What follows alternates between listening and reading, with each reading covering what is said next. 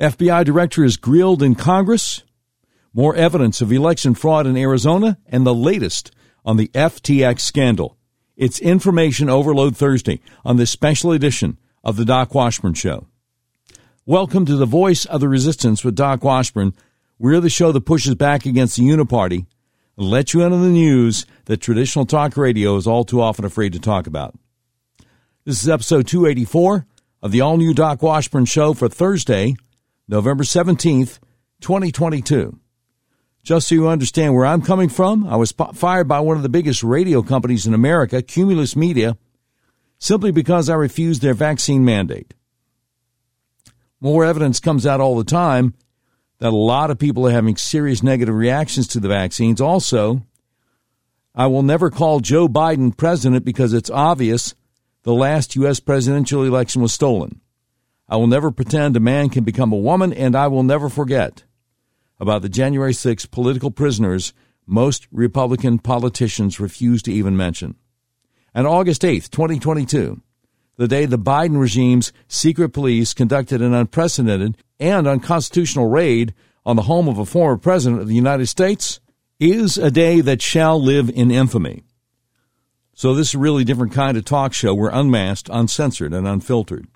If you'd like to support what we do, go to our website, docwashburn.com, and click on the button that says Become a Patron.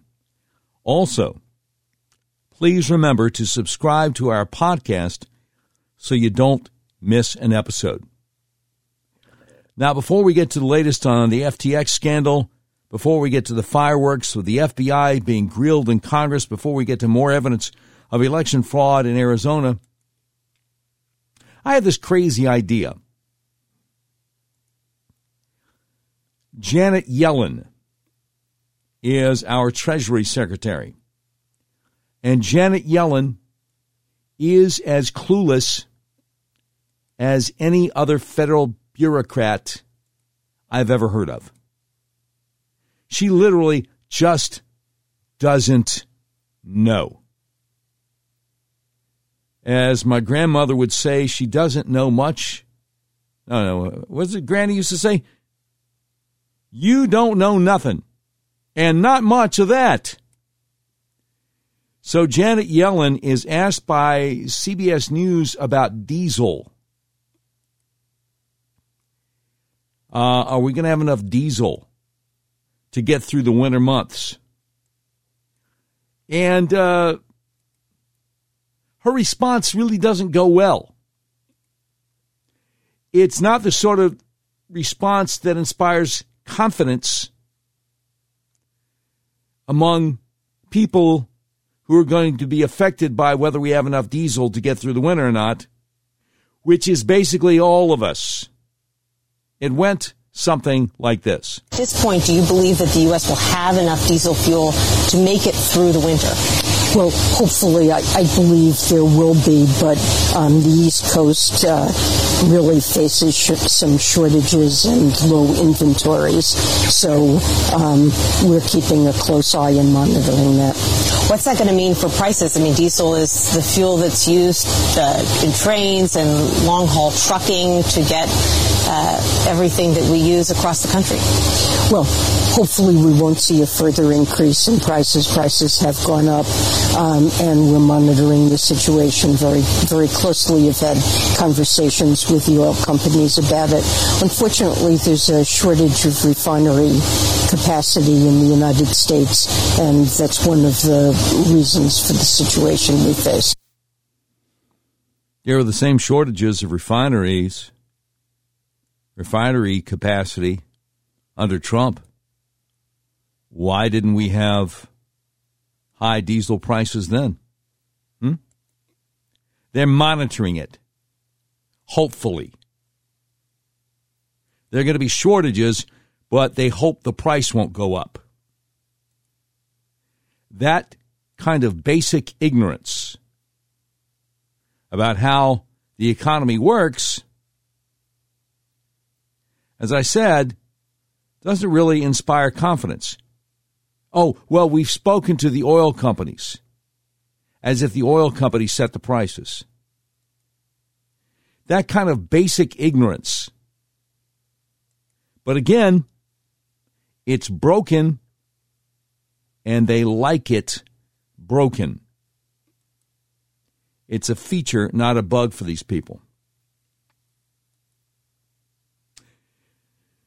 All right, I want to talk about the situation with FTX. I want to talk about the update.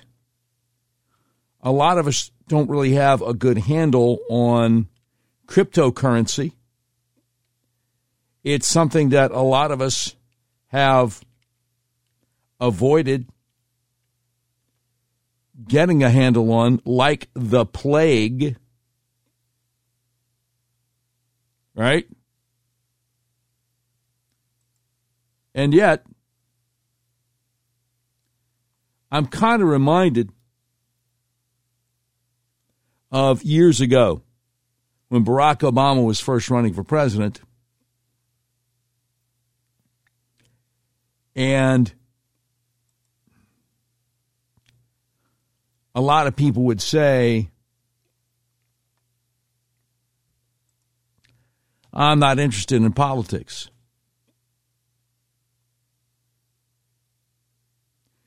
To which I would respond, well, the problem is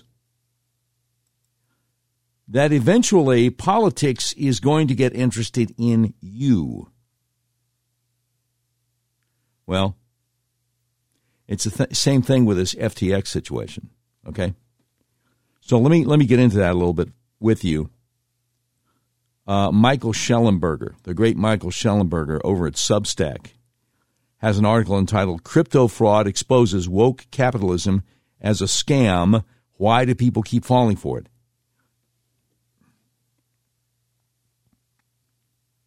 And he says Sam Bankman Fried the founder of FTX, which was until last week the world's second largest cryptocurrency exchange, is today facing prison time for allegedly defrauding his customers of billions of dollars with a B. 30 year old Bankman Fried donated to many progressive causes allied with the effective altruism movement, including pandemic prevention and response. He spoke at and presumably donated to the World Economic Forum's Davos, Switzerland conference last May, and the Clinton Foundation's Clinton Global Initiative in September, just two months ago. Bankman Fried is similar to Bernie Madoff in that both men used philanthropic giving and the veneer of humility to create a positive reputation while running pyramid schemes that should have set off red flags among investors, regulators, and journalists. In truth, the Bankman Fried scandal shows that all do gooder capitalism should set off red flags. Bankman Fried claimed he was only trying to get rich in order to raise money for charity, and investors and journalists overwhelmingly took him at his word even while visiting him at his $40 million home in the Bahamas. A reporter from Vox, V as in victory, OX, said to Bankman Fried just a couple of nights ago, You were really good at talking about ethics for someone who kind of saw it all as a game with winners and losers. To which Bankman Fried responded, Yeah, he, he. I feel bad for those who got blanked by it. By this dumb game, we woke Westerners play where we say all the right shibboleths so everyone likes us. Shibboleth is a, a Jewish term. I'm trying to remember what that means. Let me let me look that up real quick. Couldn't do this back in the day when I first started talk radio. Shibboleths uh, shibboleth is a custom, a principle, or belief distinguishing a, a particular class or group of people, especially a long standing one regarded as outmoded or no, no longer important. Now, defenders of do gooder capitalism say that socially responsible investing, which was rebranded as ESG. You know what that stands for? Environmental, social, and governance. ESG to refer to investing that takes those issues into account. They say it's done a lot of good. They point, point to ESG investments in things like renewable energy, electric vehicles, carbon offsets, as proof that capitalism and philanthropy can coexist. But ESG has been rocked by scandal after scandal of greenwashing things that are bad for the environment, people, and democracy. Few carbon offsets actually reduce carbon emissions. Many are scams. Some pay landowners to not cut down trees they were never going to log in the first place. Others pay renewable energy developers who are already going to build wind and solar projects anyway. Most solar panels and electric car batteries are made in Xinjiang, China, by incarcerated Uyghur Muslims. Solar projects require 300 to 600 times more land than nuclear or natural gas plants and are devastating fragile desert environments. And there is no waste disposal solution for used solar panels, a hazardous waste, which means they will be sent to landfills or dumped on poor nations. Even Sam Bankman Fried acknowledges that ESG has been perverted beyond recognition. Now, fraud may seem like a harsh word for describing ESG, but Black's Law defines fraud as an activity that relies on deception in order to achieve a gain, and ESG certifiers and sellers of solar panels and solar projects know perfectly well that their projects violate the letter and spirit of ESG. Representatives of the renewable energy industry for years claimed their products were cheaper than other energy sources, even as they were lobbying Congress for $369 billion in subsidies with a B. And many ESG funds exclude nuclear energy, even though nuclear has the smallest environmental footprint of any energy source, pays higher wages than solar, and enjoys the strictest regulatory governance of any energy source. As I scroll past a picture of Sam Bankman Fried sitting with Bill Clinton at the Clinton Global Initiative September 18th, 2022, and they're both laughing, oh, yucking it up about ripping off the rubes. But the article continues In truth, societies are much more vulnerable to ESG, renewable energy, and offset frauds than to con artists like Madoff and Bankman Fried. You see, the latter are caught as soon as the stock market crashes and their pyramid scheme collapses. By contrast, ESG renewables and offsets continue to find customers despite scandal after scandal, as do the Clinton Foundation and the World Economic Forum. Clinton Foundation is still holding pay to play conferences despite having been caught accepting anywhere from 10 to 25 million from Saudi Arabia and a million from Qatar before and while, respectively, Hillary Clinton became Secretary of State. And the World Economic Forum's founder, Klaus Schwab, was at the G20 meeting this week despite revelations that the World Economic Forum promoted FTX, Sam Bankman Fried's or Fraud's company. As such, the question is not why woke frauds like Bankman Fried do what they do, nor why they get caught, but rather why people continue to fall for it. Why do such transparent efforts to buy public sympathy through greenwashing and wokewashing continue to work? Well, maybe one reason is wokeism is the new greed is good. Over the spring and summer, as investors pull their money out of cryptocurrencies, Bankman Fried started bailing out cryptocurrency firms. He characterized his actions as altruistic. Many reporters uncritically accepted this interpretation. CNBC's own Jim Cramer, has he ever been right about anything? How does he keep his job?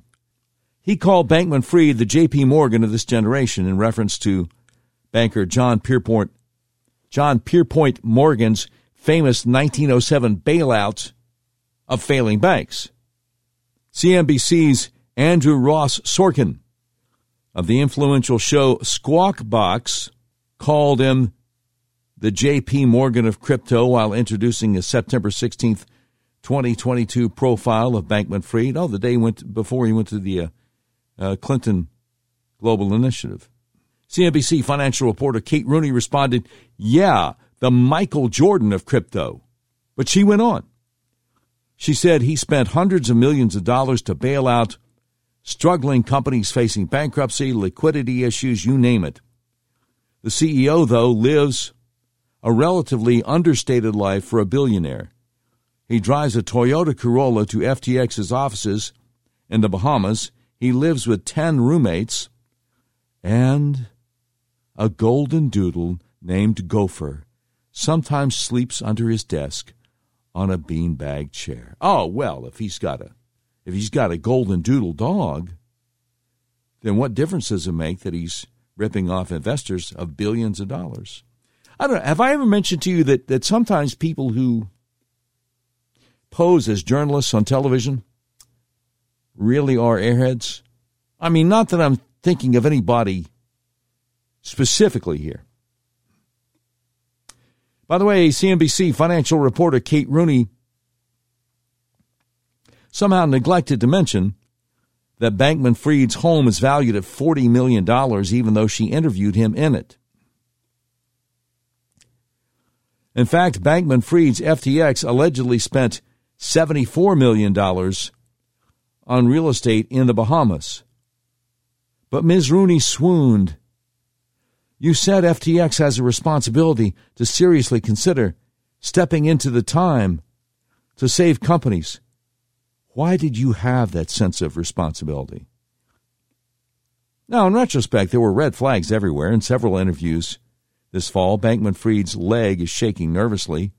In 2020, Bankman Fried admitted to using stimulants. Yeah, he told a podcaster a couple years ago. In general, probably half of all people or more should be taking meds of some kind because they just make your life a lot better.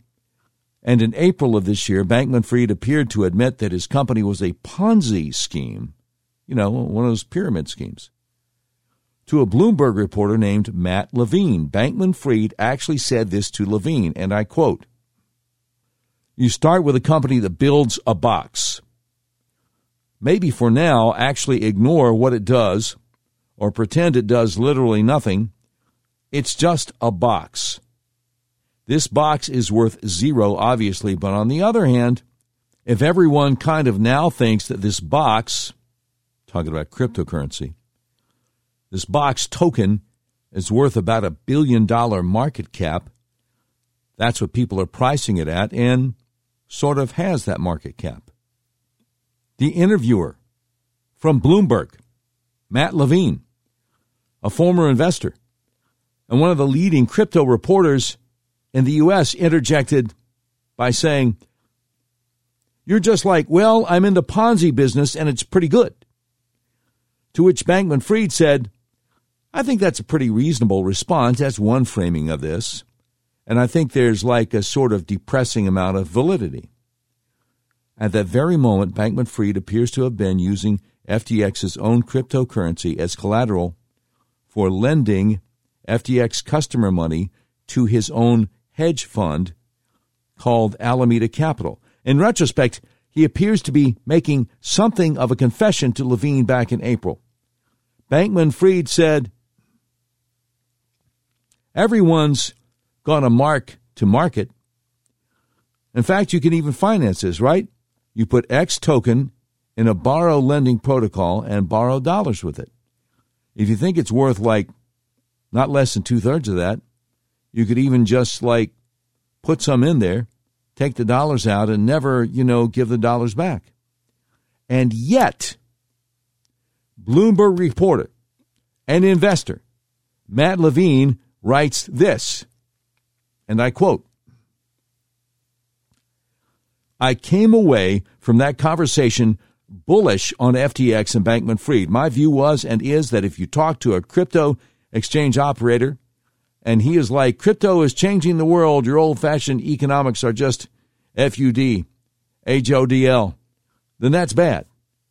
A wild eyed crypto true believer is not the person to operate an exchange.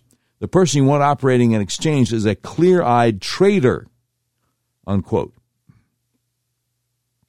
Well, Bloomberg reporter Matt Levine is not alone. In his various interviews, Bankman Fried came across with humility and an aw shucks style, while also communicating quiet confidence. Six times, in response to questions from Chuck Todd of Meet the Press last September, Bankman Fried said silkily, It's a good question. The way Bankman Fried said it sounded like a compliment while he, while he was praising the journalist for his intelligence. As such, Bankman Fried was making a classic confidence artist move. By the way, do you know what the shorthand is for confidence artist? Yeah, con artist. In many cons, the confidence artist expresses his own confidence in his mark so that the mark will reciprocate by investing his confidence in the con artist. Humans are so wired to reciprocity that it feels rude not to feel confident in someone who has expressed his confidence in us. And con artists like Bankman Fried and Bernie Madoff expressed progressive values broadly shared by elites, including journalists. On, on Meet the Press, Bankman Fried told Chuck Todd that he was making pandemic prevention and response a key part of his effective altruism philanthropy. He said COVID is one of the clearest examples of this, where we did not, as a country or as a world, frankly have a coherent strategy. Why then do frauds like Bernie Madoff and Sam Bankman Fried get away with it? And why do we keep trusting people like the Clintons and Klaus Schwab of the World Economic Forum? Because many people particularly liberal minded investors, but also journalists and members of the voting public, want to trust them. Wishful thinking is powerful. We saw a similar dynamic with the fraud carried out by uh, Theranos founder Elizabeth Holmes. Rich and powerful people wanted to believe in her for the same reason people wanted to believe in Bankman Fried and liberals especially wanted to believe Bankman Fried. That's because they tend to feel guiltier than conservatives and libertarians about their greed. They thus need wokeism, an alternative religion, to justify it. Now, the hostile takeover investor played by Michael Douglas in the 1987 classic Wall Street said, Greed is good. Douglas proceeded to give the standard justification of capitalism provided by Adam Smith in 1776. The Douglas character in the movie Wall Street said greed in all of its forms, greed for life, for money, for love, knowledge, has marked the upward surge of mankind. But such a justification doesn't work for liberals. They need to feel that their greed is good because their greed is altruistic. What hucksters like Bankman Fried, the Clintons, and Klaus Schwab provide is a woke justification for their greed. Wow. That's Michael Shellenberger over at Substack. Article entitled Crypto Fraud Exposes Woke Capitalism as a Scam. Now, let me tell you a little bit more. Because there is a lot more to this story than meets the eye.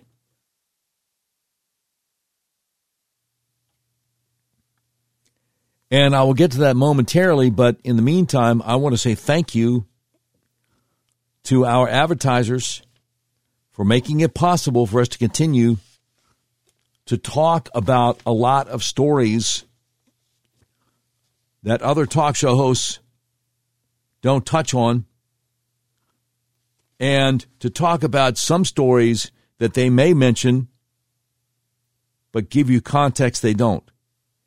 And for that, we really appreciate friends like Red River Your Way. Now, if you've tried to buy a car recently, you realize there's such a chip shortage, you may have a hard time finding what you're looking for. People I know have actually bought vehicles from hundreds of miles away from where they live. That's where Red River Your Way comes in. Red River Your Way is a big old car dealership in the middle of the USA that believes in freedom, including the freedom to buy a car, truck, van, or SUV the way you want to. You can buy online, and they'll drive it to you no matter where you are. Red River Your Way wants to make your car buying experience as easy and transparent as possible. That's why they've added technology to their website to put you in complete control of your payment options and allows you to complete the entire purchase process online. But don't worry, Red River experts are still here to help you every step of the way. If you have any questions, Red River makes it so easy. As you browse their selection, you'll see each vehicle has a button on it that says Explore Payment Options. Clicking that button guides you through a few easy questions that then create personalized payment options that you have complete control over. All you have to do is adjust your preferences, and all the math happens automatically so you can figure out what monthly payment works best for your budget. Red River Your Way makes car buying online easy. Your whole car buying process is completely transparent. You want a car, truck, van, or SUV, order it online from the nationwide car dealer that believes in freedom, the dealer that will deliver your vehicle to your front door no matter where you live in the continental USA. RedRiverYourWay.com. You'll be glad you did. You did. I, I'm, I'm really glad I did. I got a great deal. Thank you to Mitch Ward over at Red River Your Way. We appreciate you so much. All right, now Got to tell you about Patriot Mobile, America's only Christian conservative wireless carrier. Now more than ever, it is important not only to band together and support companies that share our conservative values, but I'm pretty sure it's important to drastically reduce your monthly cell phone bill. That's what I did when I left the major carrier and went to Patriot Mobile. Now, Patriot Mobile donates a portion of every dollar earned to organizations that fight for causes you care about. Patriot Mobile has exceptional nationwide coverage, uses the same towers the main carriers use. Patriot Mobile has plans to fit any budget along with great discounts for our veteran and first responder heroes as well as multi-line users. When you switch to Patriot Mobile, you're shifting your support from the leftist progressive agendas of Big Mobile to the Christian conservative causes of Patriot Mobile. When you become a Patriot Mobile member, your dollars are helping to fund our God given right to freedom. A portion of every dollar they earn is given back to the causes that support organizations that fight for First Amendment religious freedom, freedom of speech, Second Amendment right to bear arms, sanctity of life, and the needs of our veterans and first responders. Switching is easy. All you have to do, is just go to patriotmobile.com or call their U.S. based customer service team at 972 Patriot. Now make sure you use the promo code DOC, that's DOC, my name, for free activation. Now, if you are a conservative owned business tired of seeing your hard earned dollars go to corporate woke agendas, Patriot Mobile now offers competitive business plans to suit companies of any size. Switch to Patriot Mobile Business. Find out more at business.patriotmobile.com or call their 100% U.S. based member services team at 469 Freedom. Again, make sure you use the promo code DOC, DOC, for free activation. That's business.patriotmobile.com or 469 Freedom. And thank you to Glenn Story and the crew at Patriot Mobile for making it possible for us to do what we do here. All right. Now, I've got some more about this FTX insanity that's going on. BusinessInsider.com, Matthew Fox reporting a new bankruptcy filing shows the value of FTX's crypto holdings is just $659,000. This is after Sam Bankman Fried said they were worth $5.5 billion. Okay. I mean, to me, that sounds like a bit of a discrepancy, if I may use that term in present company. Let me look at Genevieve Roch-Decter, CFA, money manager who's been seen on Bloomberg, Fox Business Network, CEO of Grit Capital. She also writes the number one finance newsletter on Substack, and she has a thread over on Twitter. And this is scary stuff. She said, I read the 30 page FTX bankruptcy court filing. How bad were FTX's internal controls? Here are the worst examples. Number one, employees submitted expense reimbursements over chat. A random manager would accept or reject these reimbursements with an emoji. Number two, related party loans. Alameda Research, FTX's hedge fund, gave Sam Bankman Fried a $1 billion personal loan. They also loaned Director of Engineering Nishad Singh 543 million. Number 3, very few records were kept. Most decisions were made over chat with the messages automatically deleted after a certain time. Number four, FTX, a company valued at $32 billion with a B, never had board meetings. Neither did most of the subsidiaries. Number five, FTX had no cash management system. Management had no idea how much cash was on hand at any given time or even where all their cash was. Number six, FTX didn't keep proper records of who they employed. Employees and contractors commingled throughout the different companies without proper documentation of how they spent their time. Certain employees cannot be located, which could mean that some employees were actually fake, didn't even exist. Number seven, corporate funds were used to purchase personal use real estate. And employees and executives put their names on homes purchased with company funds. Number eight, crypto deposited by customers weren't even recorded on the balance sheet. Presumably, all crypto assets just went into one central slush fund used for whatever.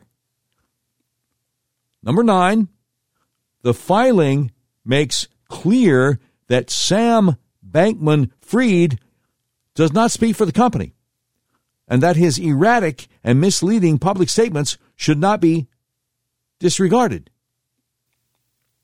Maybe she meant should be disregarded. Maybe that's a typo. Let me see because she's got the um,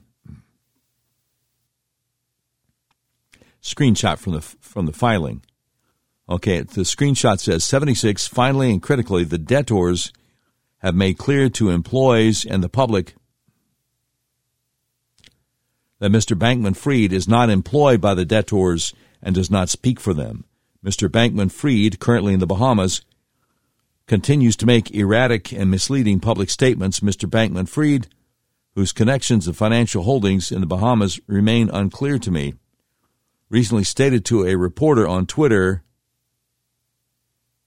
effing regulators, they make everything worse, and suggested the next step for him was to win a jurisdictional battle versus Delaware. Well, it's probably licensed in Delaware. I guess that means. Yeah, this is uh, This is crazy. Ah, ah, oh, this is funny. So, Stephen McIntyre, the guy over Climate Audit on Twitter, he responds Too bad comedian Jon Stewart didn't ask SEC Chair Gary Gensler about his protege, Sam Bankman Fried.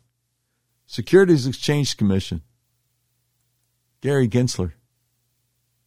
The guy's his, his protege. Wow. That's just amazing. That's just amazing. But can I? And, and, I'm, if I was a betting man, I would bet you have never heard these details of this whole scandal anywhere else. Am I right? But I, before I get to some of the people that Sam Bankman Fried donated to, um, I got some background. I got some background on this guy that may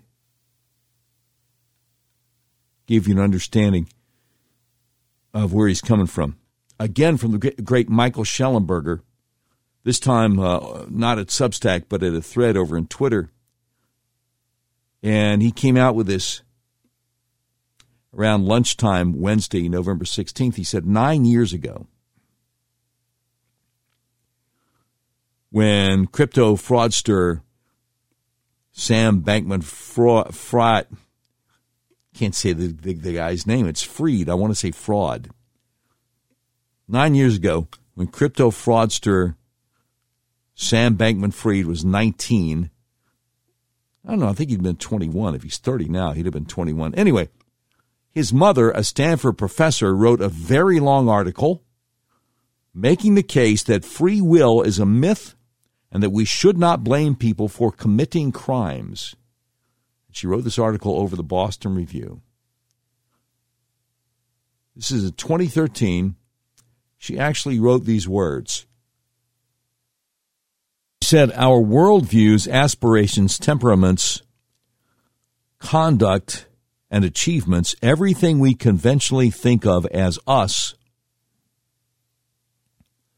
are in significant part determined by accidents of biology and circumstance. So you see where this is going.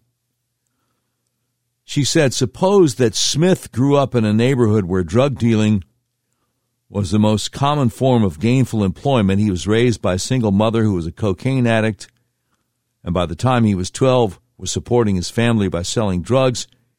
When he was 17, he got caught up in a drug deal gone bad, and the altercation that ensued, he shot and killed the buyer. How should we think about Smith's level of moral responsibility? Now she adds parental income and education are the most powerful predictors of whether a three year old will end up in the boardroom or in prison. According to Fried's own argument, we should hold her son more responsible for his fraud given his rich, educated parents. She concludes We have gotten nothing from our 40 year blame fest except the guilty pleasure of reproaching others for acts that, but for the grace of God or luck or social or biological forces, we might well have committed ourselves. Nothing. That's what she says. We've gotten nothing. For her, it's black and white. Ms. Fried's essay is reflective of the standard woke attack on personal responsibility. They basically are saying you're not responsible because you didn't choose your genetics or circumstances. Now, under such reasoning, one is not responsible for committing crime. Amazing. Schellenberg says, I addressed this denial of free will slash personal responsibility in the article San Francisco. I noted that after World War II, there was a debate over free will, and most people decided that the good soldier, also known as I was just following orders, defense was untenable. Right? Well, I guess it was a book. I'm sorry, it wasn't an article, it was a book Michael Shellenberger wrote called San Francisco Why Progressives Ruin Cities. And here's the quote After World War II, a long-standing philosophical debate over whether we have free will or adjust the products of our environments gained real world significance. Former Nazi officers on trial defended themselves by saying they were not responsible for their actions, including the operation of gas chambers, because they were following orders. Courts ruled that this was not a valid defense, and philosophers, including French existentialist Jean Paul Sartre, gained worldwide fame in his emphasis on individual responsibility. He writes, Man is condemned to be free. From the moment he is thrown into this world, he is responsible for everything he does. Shellenberger says, I pointed out that denial of free will gives people permission to behave badly. Sam Bankman Fried may be proof of that. Here's more from Michael Shellenberger's book, San Francisco Why Progressives Ruin Cities. He says Michel Foucault disagreed. Following the philosopher Friedrich Nietzsche, Foucault felt that individual responsibility was a myth used by powerful people to punish and discipline others for things they could not control. None of us chose our brains and bodies, our families and communities, or our places in time and space. How could we be said to have free will at all? The problem with this line of thinking is that people appear to behave far better when they take responsibility for their actions than when they don't. Subjects primed to disbelieve in free will are, for example, more likely to engage in aggressive behaviors. Disbelief in free will even seems to impair some cognitive processes. Shellenberger says if free will is a myth, it's a good one. It's what leads people to obey laws. It's what allows civilization to exist. The fact that free, the fact that free will is a myth, socially constructed, is no argument against it. And he has another quote from his book. He says, One way to think about free will is that it exists only as a belief. The more we believe in free will, the more it exists. The less we believe in it, the less it exists. Cory Clark, professor of social psychology, who's doing innovative research into how we think about freedom and responsibility, says if you do call free will an illusion, it's a useful illusion, right? Thinking through if I do X, Y will happen is an important part of the process that leads to making better choices. If people thought they didn't have to do that, they might not make good choices anymore. You know, it kind of reminds me of these people that um, on all these viral videos on YouTube now committing suicide by cop, right? When you're dealing with several armed police officers and you lunge at them with a knife or, or, or pull a gun on them, you're, you're going down. You're going down. Anyway, Shellenberger continues in his thread here on Twitter. He says, What all of that philosophical gymnastics gets you is the justification to do whatever you want. It opens the door to might makes right justifications. And it provides a clear path to the charitable ends justify the fraudulent means rationalizations that people like Sam Bankman Fried engaged in. He says this scandal is spectacular proof that high intelligence is no substitute for horrible ethics and may even undermine the ethics. The smartest guys in the room are particularly well equipped to justify bad, power hungry nihilism. Oh, this is fantastic. So Sam Bankman Fried himself did a long thread of tweets on Monday, November 14th, Oh my goodness. He says, What happened? Not legal advice, not financial advice. This is all as I remember it, but my memory might be faulty in parts. He says, I'll get to what happened, but for now, let's talk about where we are today. He says, To the best of my knowledge, as of post November 7th, with the potential for errors, Alameda had more assets and liabilities, M2M, but not liquid. Alameda had margin position on FTX International, FTX US, had enough to repay all customers. Not everyone necessarily agrees with this. He says, My goal, my one goal is to do right by customers. I'm contributing what I can to doing so. I'm meeting in person with regulators and working with the teams that do what we can for customers and after that, investors, but first, customers. He says, My goal clean up and focus on transparency, make customers whole. He says a few weeks ago, FTX was handling around $10 billion a day of volume and billions of transfers, but there was too much leverage, more than I realized. A run on the bank and market crash exhausted liquidity, so what can I try to do? Raise liquidity, make customers whole, and restart. He says maybe I'll maybe I'll fail. Maybe I won't get anything more for customers than what's already there. He says I've certainly failed before. You all know that now all too well, but all I can do is to try. He says I've failed enough for the month, and part of me thinks I might get somewhere. He says I know you've all seen this, but here's where things stand today, roughly speaking, lots of caveats, etc. Liquid, minus 8 billion. Semi, 5.5 billion. Illiquid, 3.5 billion. He says, and yeah, maybe that 9 billion illiquid M2M isn't worth 9 billion. On the other hand, a month ago it was worth 18 billion plus 10 billion net. Then he says, Truth and beauty. Once upon a time, a month ago, FTX was a valuable enterprise. FTX had around 10 to 15 billion of daily volume and roughly 1 billion of annual revenue, 40 billion of equity value, and we were held as paragons of running an effective company.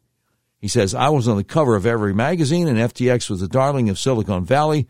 We got overconfident and careless, and problems were brewing larger than I realized. Again, these numbers are approximate to the best of my knowledge, etc.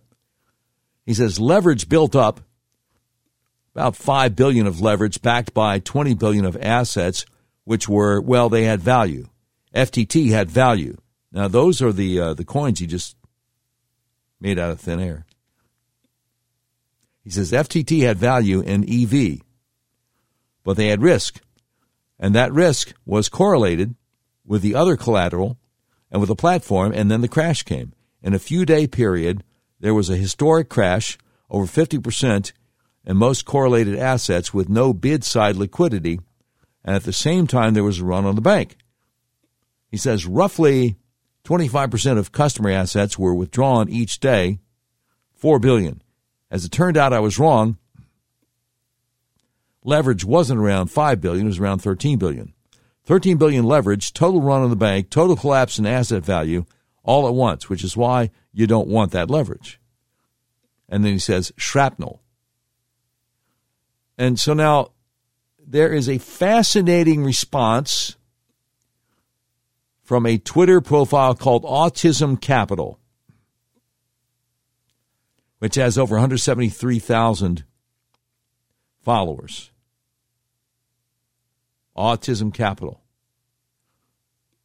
which uh, bills itself as the most based citizen journalism in crypto. We're currently following the FTX saga. Please be patient. We have autism. in response to what I just shared with you from Sam Bankman Fried, which came out Monday, Autism Capital says 24 tweets and still no responsibility. To which Michael Shellenberger says, bingo.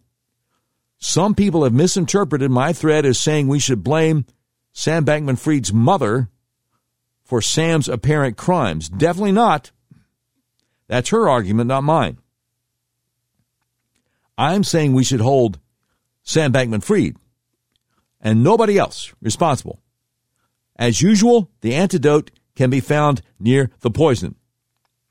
Paul Bloom, in the same issue of Boston Review, in which Sam Bankman Fried's mother wrote in 2013 that people should not be held accountable for the crimes they commit, Paul Bloom makes the identical case I made, which is that free will motivates good behavior. He said if you take her argument seriously, nobody should be blamed for anything, not the teenager or the corrupt politician or the cheating spouse or anybody else. You also shouldn't praise, admire, or respect anyone, as all of these attitudes presume some degree of choice. And here's the screenshot from the article.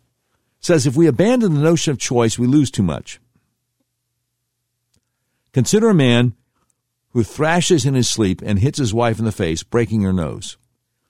They both wake up and he is horrified at what has happened. Compare this to a man who hates his wife and wants to hurt her.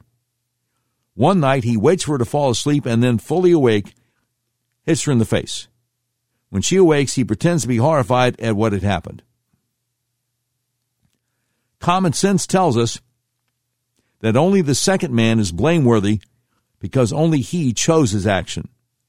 It is impossible to imagine a legal or moral system that doesn't take this difference between the two men seriously. But doesn't Mrs. Fried's argument show that choice cannot exist?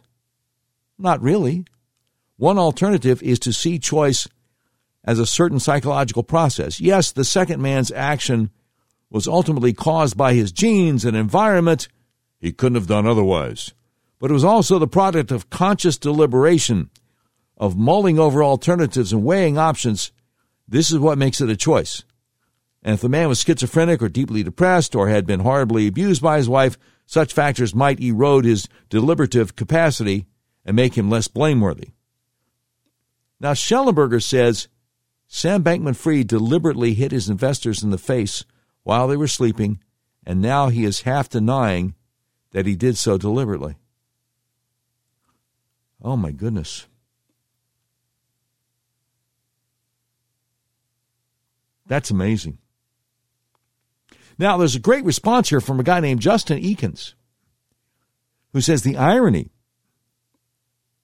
is that even if you accept that our behavior is a product of genetics and external forces, that is an argument for punishing people's bad actions, since the threat of punishment would be an important external force that will result in better behavior.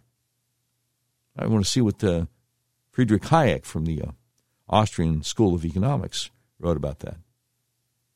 Man, oh man, oh man, oh man, oh man. Now, this Sam Bankman Fried guy with uh, FTX, uh, he didn't just give to Democrats. It wasn't just tens of millions of dollars to Democrats. Oh, no, no, no, no, no, no. He gave to a few RINOs also. Haven't heard about that, have you? I got it coming up. Also, fireworks from the FBI director, Chris Wray, spoke to Congress. Also, the latest evidence of voter fraud in Arizona, and what is Kari Lake going to do about it? There's a lot more still to talk about today on the Doc Washburn Show. But first, I would love to help you by sharing with you the most well kept secret in American healthcare.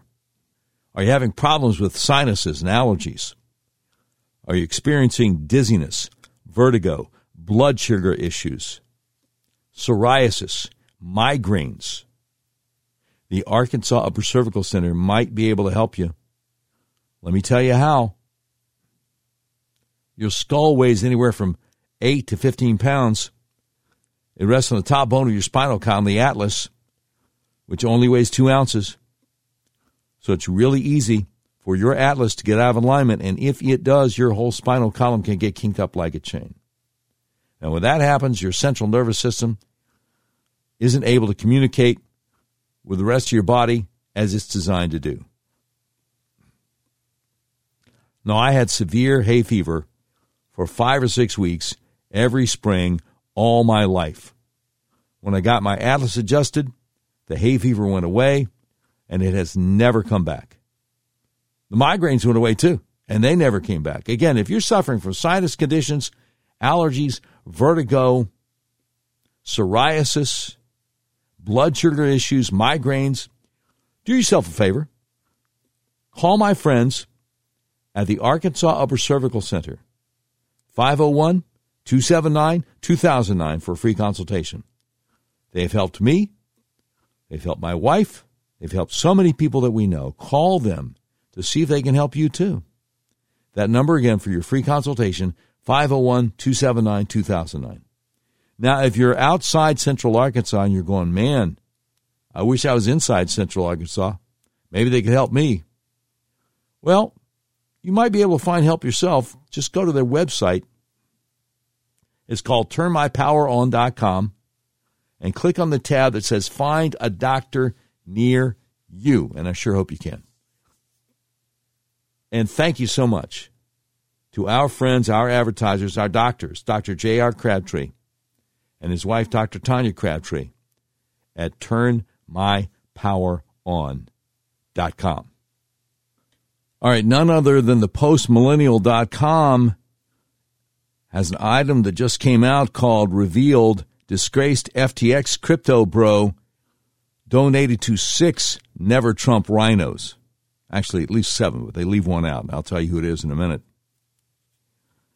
It has been revealed that Sam Bankman Fried, founder of FTX, donated to six RINOs who voted to impeach President Trump. It's already been widely reported that Bankman Fried was the Democrats' second largest donor, just behind George Soros. But this latest revelation shows just how massive an influence the disgraced crypto bro may have had over politics in the last few years.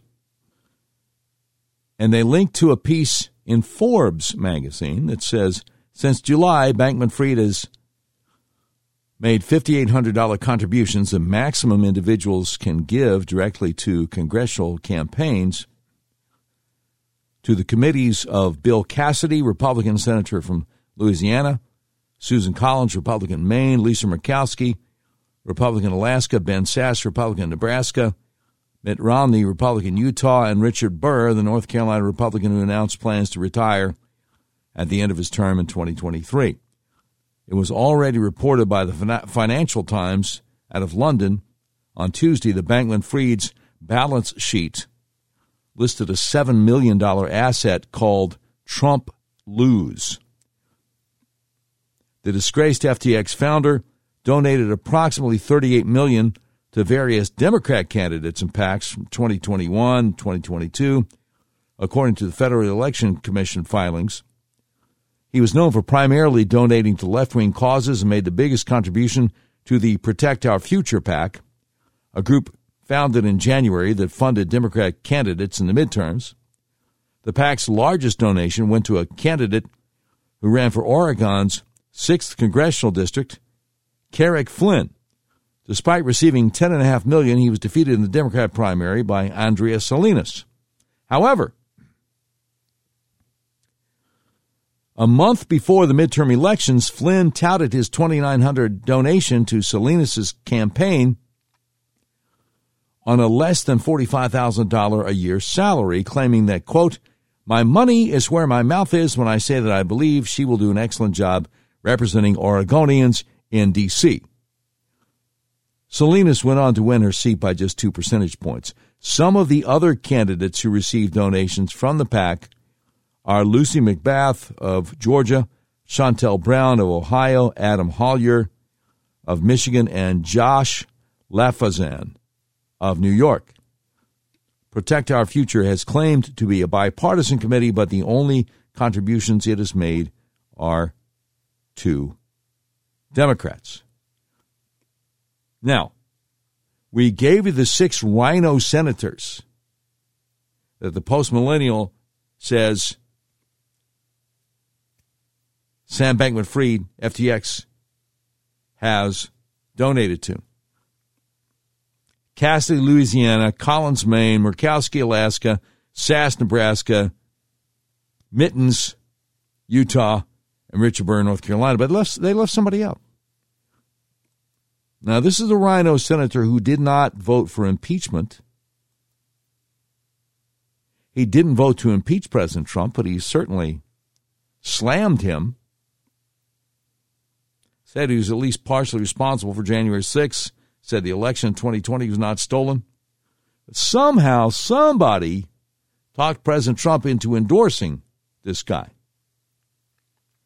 I'll leave that to your imagination. Anyway, um, Ryan Selkis, founder of Messari Crypto, financial reporting and market intelligence for crypto professionals, with over a quarter of a million daily readers.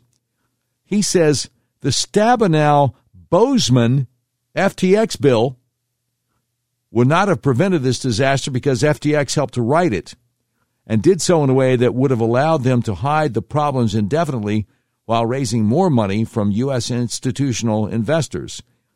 The Senate Ag staff has been engaged and working hard on this for months and in good faith, but shouldn't we understand how this happened first and ensure any comprehensive legislation prevents this from happening again?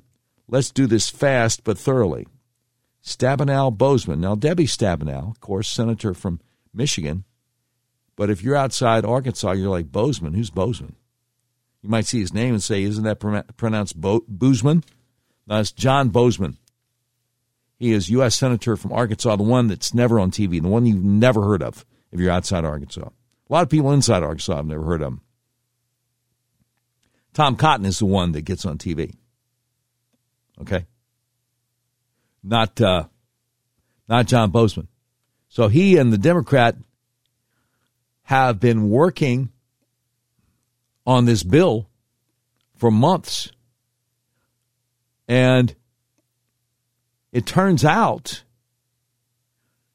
that FTX, Sam Bankman Fried, has been helping to write it. Now, what does that tell you? But wait, but wait, but wait, but wait. There's more. Take a look at uh, Caleb Taylor. Now, Caleb Taylor is assistant editor, 1819 News, which is a statewide, state focused, full service multimedia company for the state of Alabama, founded in 1819, it's been around for over 200 years. And Caleb Taylor says Sam Bankman Fried, the FTX crypto bankrupt guy, donated to Senator Bozeman, and he has the screenshot. He has the screenshot. $5,800. 2900 for the primary and 2900 for the general. So that's messed up. Now, if you're in Arkansas, have you heard about that anywhere? Anybody talking about that?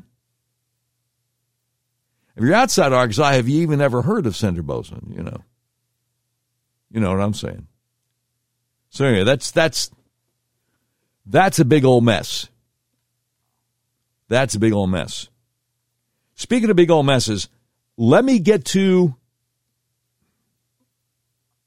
the ongoing corruption, the ongoing election fraud in Arizona. Oh my goodness.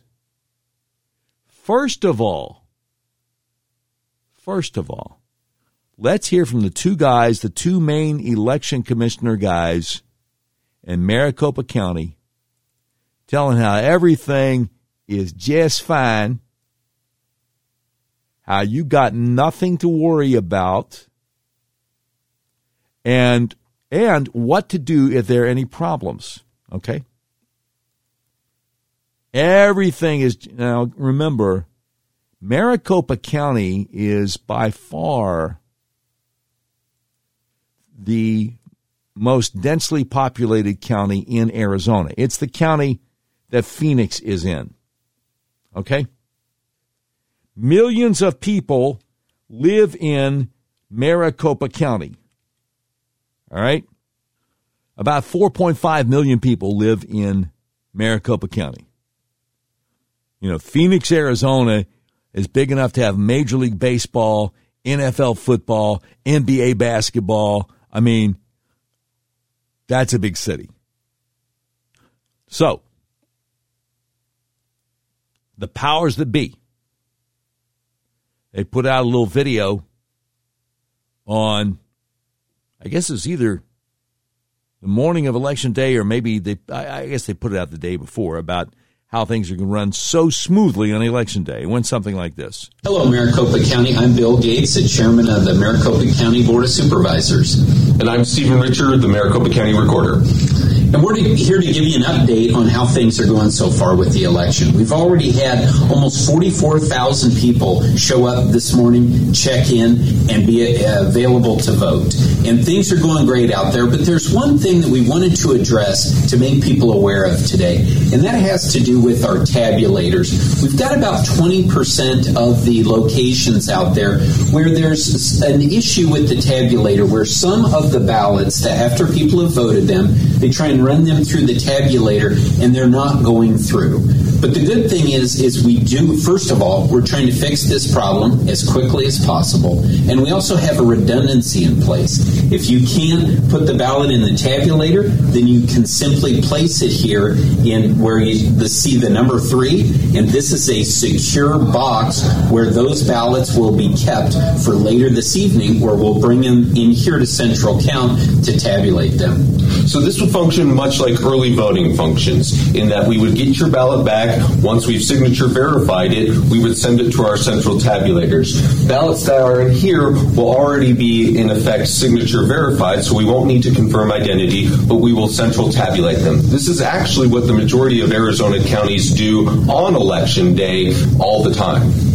And just one thing to keep in mind we have 223 vote centers across the county. So if there are lines at the location you're at or issues with the tabulator, if you would prefer to go to another location, you can do that. Doesn't matter where you go as long as you're a registered voter here in Maricopa County. Thanks so much. And everybody, if you haven't yet, get out and vote.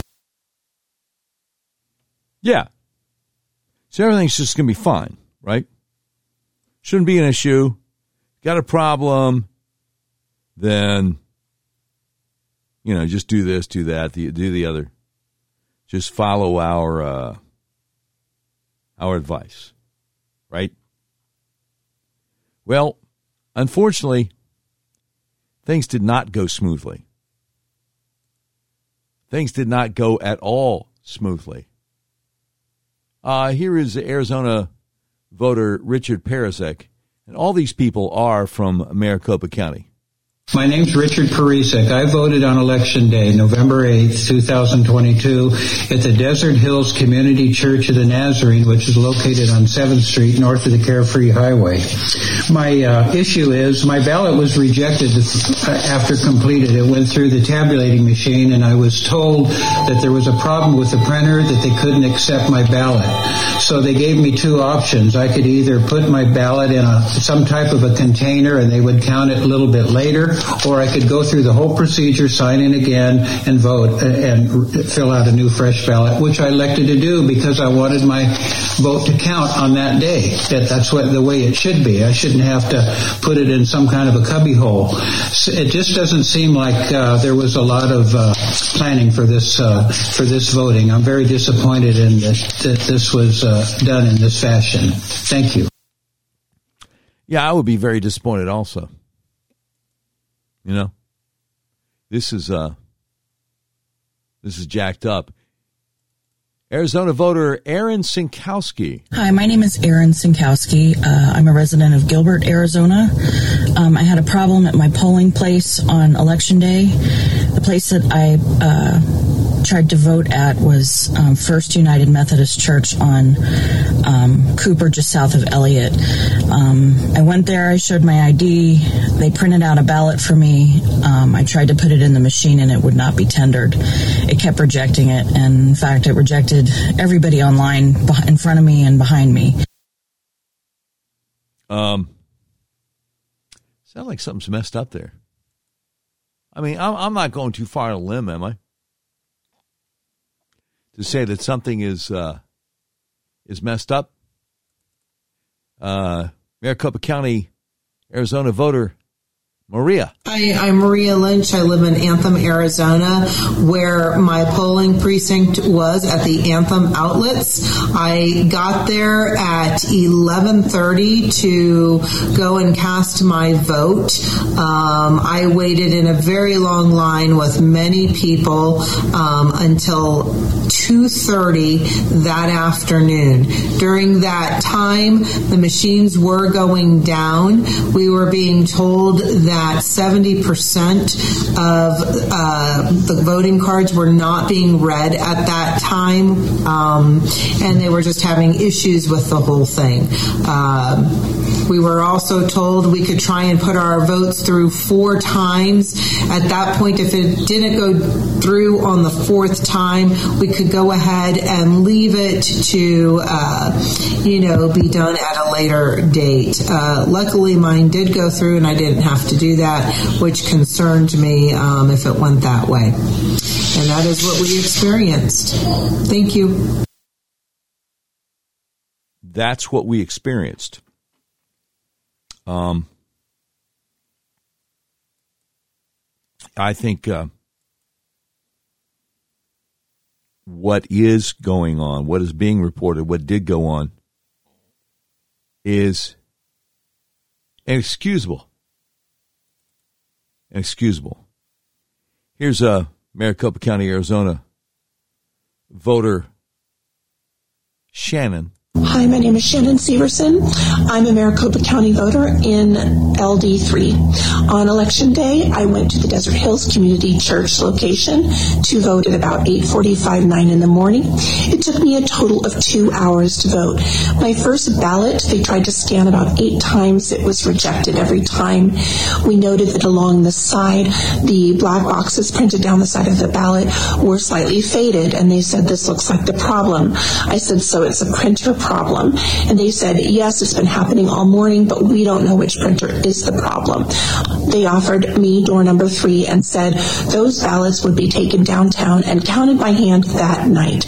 I said, no, thank you. I asked if I could spoil my ballot and vote again. So I watched as a woman put X's through my ballot and she directed me back over to the check-in area.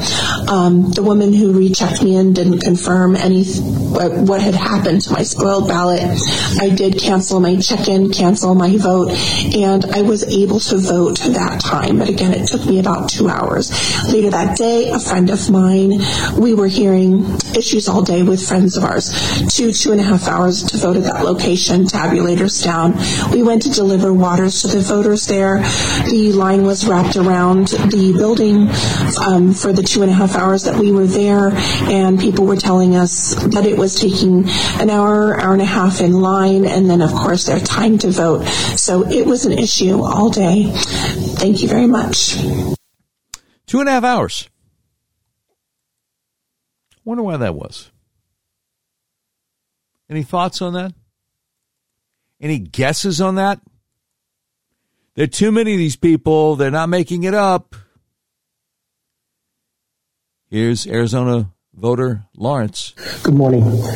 My name is Lawrence Santangelo, and I'm explaining my horrible experience at the Anthem polling office. We took about an hour and a half to get in, first of all, and as we were on the line, there was this woman who was coming down the line who already voted, and she was explaining to us that they're playing games inside, claiming the printers don't work, tabulators aren't working, and they want you to put your vote in box three.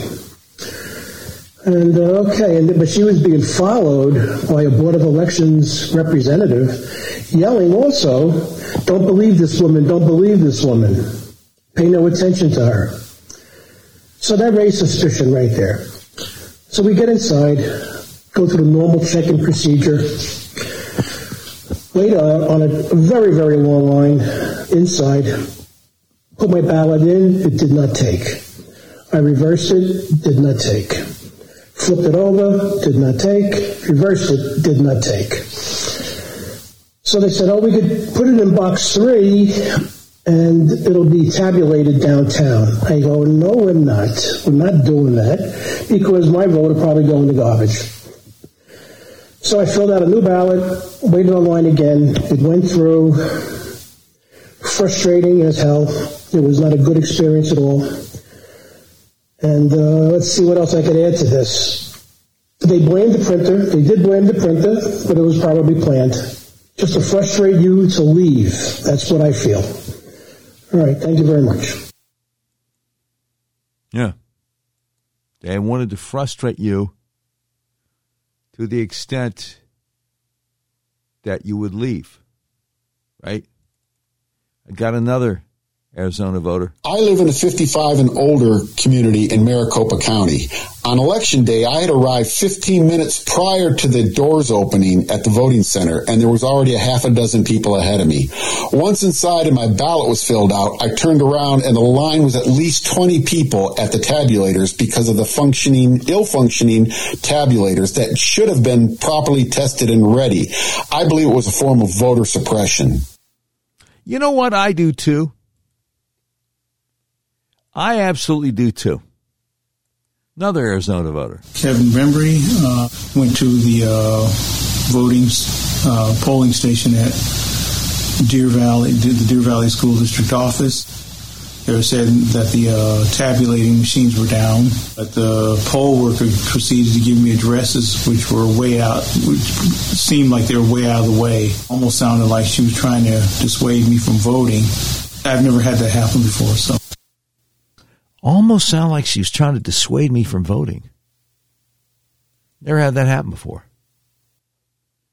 So we have a, a senior advisor for Kari Lake, Caroline Wren. Kari is still saying we're going to win. I'm not giving up.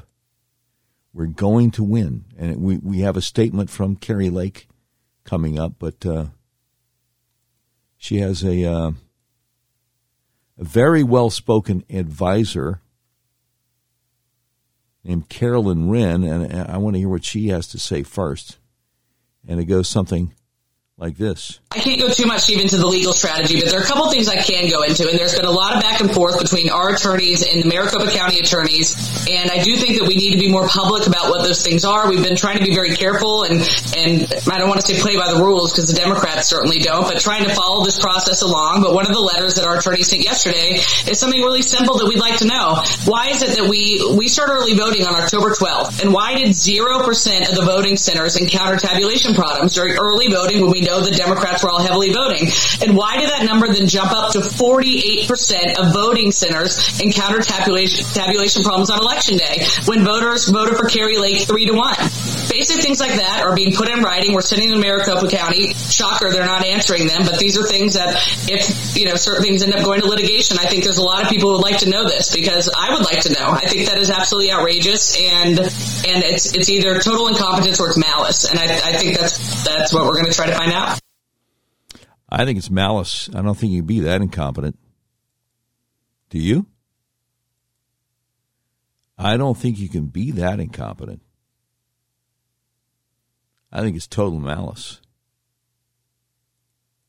Kari Lake says we're not giving up. Hey Arizona, Kari Lake here. I wanted to reach out to you to let you know that I am still in this fight with you. For two years, I've been sounding the alarm about our broken election system here in Arizona. And this past week has confirmed everything we've been saying. When we called for Katie Hobbs to recuse herself over a year ago, they ridiculed us. It turns out we were right. The fox was guarding the henhouse, and because of that, voters have been disenfranchised. When we raised concerns, and I filed a lawsuit months ago to get rid of the electronic voting machines, They said we were crazy. Well, it turns out we were right. On election day, nearly half of all polling locations had problems with tabulating machines and printers. Malfunctioning tabulation machines forced voters to wait in line for hours to exercise their sacred right to vote. I talked to voters who waited in line for hours. One man told me he went to a location and there was a three hour line because the tabulators weren't working. He drove 15 miles to another location and the printers weren't working. He drove another 15 miles and was finally able to cast his vote, but he's not sure it counted. Our election officials failed us miserably. What happened to Arizonans on election day is unforgivable. Tens of thousands of Maricopa County voters were disenfranchised. Now, I am busy here collecting evidence and data. Rest assured, I have assembled the best and brightest legal team, and we are exploring every avenue to correct the many wrongs that have been done this past week. I'm doing everything in my power to right these wrongs. My resolve to fight for you is higher than ever. This movement started in Arizona and it quickly expanded to all 50 states. It's a movement of mama bears and papa bears and students and Arizonans who love this country, who want secure borders, who want schools that prepare their children for the real opportunities that are out there. It's a movement of Arizonans who want safe streets once again and want the drug crisis to come to an end. It's a movement of Arizonans who want prosperity and the pursuit of happiness. That movement is stronger than it ever has been. And I can promise you one thing. This fight to save our republic has just begun. I love you, Arizona, and I love you, America. Y'all pray for our country and, and pray for Arizona and pray for Kari Lake and um, Abe Hamadeh and Blake Masters. I think it's malice. I think it's corruption. I don't think it's incompetence at all. They're stealing it. It's outrageous. All right, so FBI Director Christopher Wray spoke to the U.S. Senate Committee on Homeland Security. Um, Mayorkas was also there, Homeland Security Secretary. But I, I want to start with um, a pretty fiery confrontation. U.S. Senator Ron Johnson, Republican Wisconsin, who thank God just won re-election. He uh, he wasn't having it with Christopher Wray. He wasn't having it. And God bless him. Director Wray, uh, you made a comment here in answer to the chairman's questioning that you are committed to working with this committee. You'll excuse me if uh, I find those words ring incredibly hollow. I had to subpoena you as chairman of this committee. I really didn't get anything. I've written repeated letters, either with no response whatsoever or a non response response. It's one of the reasons, and I'm very grateful to all the whistleblowers that are coming forward to various committees, to various members, uh, people of integrity within your organizations, uh, blowing the whistle on the corruption at some of the highest levels of the FBI. Um, for, first question Do you commit publicly that the FBI will not retaliate against those whistleblowers? Senator, we will not retaliate against whistleblowers. I take the protections uh, that are in law and regulation of whistleblowers extremely seriously. Good, we'll hold I you take, to that. Okay, just like next. I take compliance with all of our other rules very mm-hmm. seriously. Mm-hmm. Um, Senator Grassley wrote you a letter on July 25th of 2020 in which uh, he said that whistleblowers to his office uh, reported that FBI officials initiated a scheme to downplay derogatory information on Hunter Biden for the purpose of shutting down investigatory activity related to his potential criminal exposure by labeling it quote disinformation. Boy, that's a that's a familiar term. Uh, that scheme was hatched in August of 2020.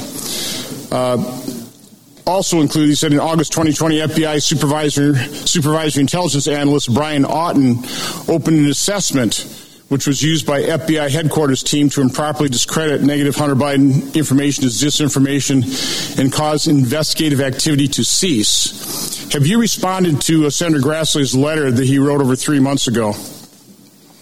Uh, Senator, I know there have been a whole slew of letters. I believe we've responded to a number of them, but I sitting here right I, now, I can't you, tell you, you which you, ones you have not. to which ones. Uh, have you looked into those charges that there was a scheme hatched in August 2020 to downplay the derogatory information on Hunter Biden? Have you looked into that personally? We have, as we speak, uh, a number of personnel matters that are underway, and I, for as reasons I'm sure you can appreciate, we can't discuss. Well, I know that's always your excuse. Matters. No, I, I, got it. I, I understand how you remain above the law by using that excuse repeatedly. Oh, oh, buddy. Oh, buddy. Ron Johnson is on fire. Uh, the reason I'm a little sensitive. Uh, on August August 2020 uh, is that on August 6th, both Senator Grassley and I received an unsolicited briefing by members of the FBI, which I knew was immediately was a setup. No new information whatsoever. Uh, I knew it was a setup, and I was correct because nine months later, on May 1st, it was leaked to the Washington Post to smear me. Wow buddy. This is getting real up in here, y'all. I ain't gonna lie, fam. I've written you publicly a number of times asking who directed that briefing. Are you prepared to tell me in public who directed that briefing now? Senator, when first off, I can't discuss specific defensive briefings more broadly, and that's a long-standing practice. So tell, tell me, tell, tell, me then, why have you refused to meet with us to privately tell us who directed that briefing? So, if I may finish my answer to the question. It's long-standing practice not to discuss specific defensive briefings. We have, as my understanding, responded in writing to a letter that you sent. I think it's all. It's just it's bureaucratic. It's bureaucratic gobbledygook is what that is. And, That's and not a response. We offered in that letter to provide a senior executive of the FBI to walk through in detail our process. What your process is, but not specifically who directed a briefing that was used to smear me. Have you looked into the leaking of that briefing to the Washington Post? Have you investigated that? I'm not going to discuss specific investigations. As to the briefing question and who directs it, let me be very clear about this. When it comes to election related defensive briefings, there is not a single person who makes that decision. That is an interagency process that was set up by the prior administration, signed off on by the former president. Well, there, there are by there the office of the director. There are persons in that interagency, correct? So there would be persons. So we should know who those persons are. Why, why won't you tell us who directed that briefing? The persons then? I would refer you to the process that was put in place, and we can give you more information about the process if you would like. Have you read Senator Grassley's and my report uh, on Hunter Biden's corruption uh, issued in September of 2020 and November of 2020? Have you read those reports? I have had a chance to look at it. Do you see any sign of Russian disinformation in those reports? That would be a hard question for me to answer. No, it's very easy. Yeah. It's very easy. What I would say it's a very easy answer. There is no Russian disinformation. that report is completely clean of any interference of foreign influence. Although, and and Christopher Wray knows that but he doesn't want to upset the left wingers. We have been falsely accused, including by the chairman of this committee, of spreading Russian disinformation. Do you, are you aware of the FBI having any involvement whatsoever in the October 19, 2020 public statement by 51 former intelligence officials? Oh boy, here we go. Here we go. I'm not aware of any involvement by the FBI in what you're describing. The, the reason I ask is if it's true that uh, in August of 2020, the FBI initiated a scheme to downplay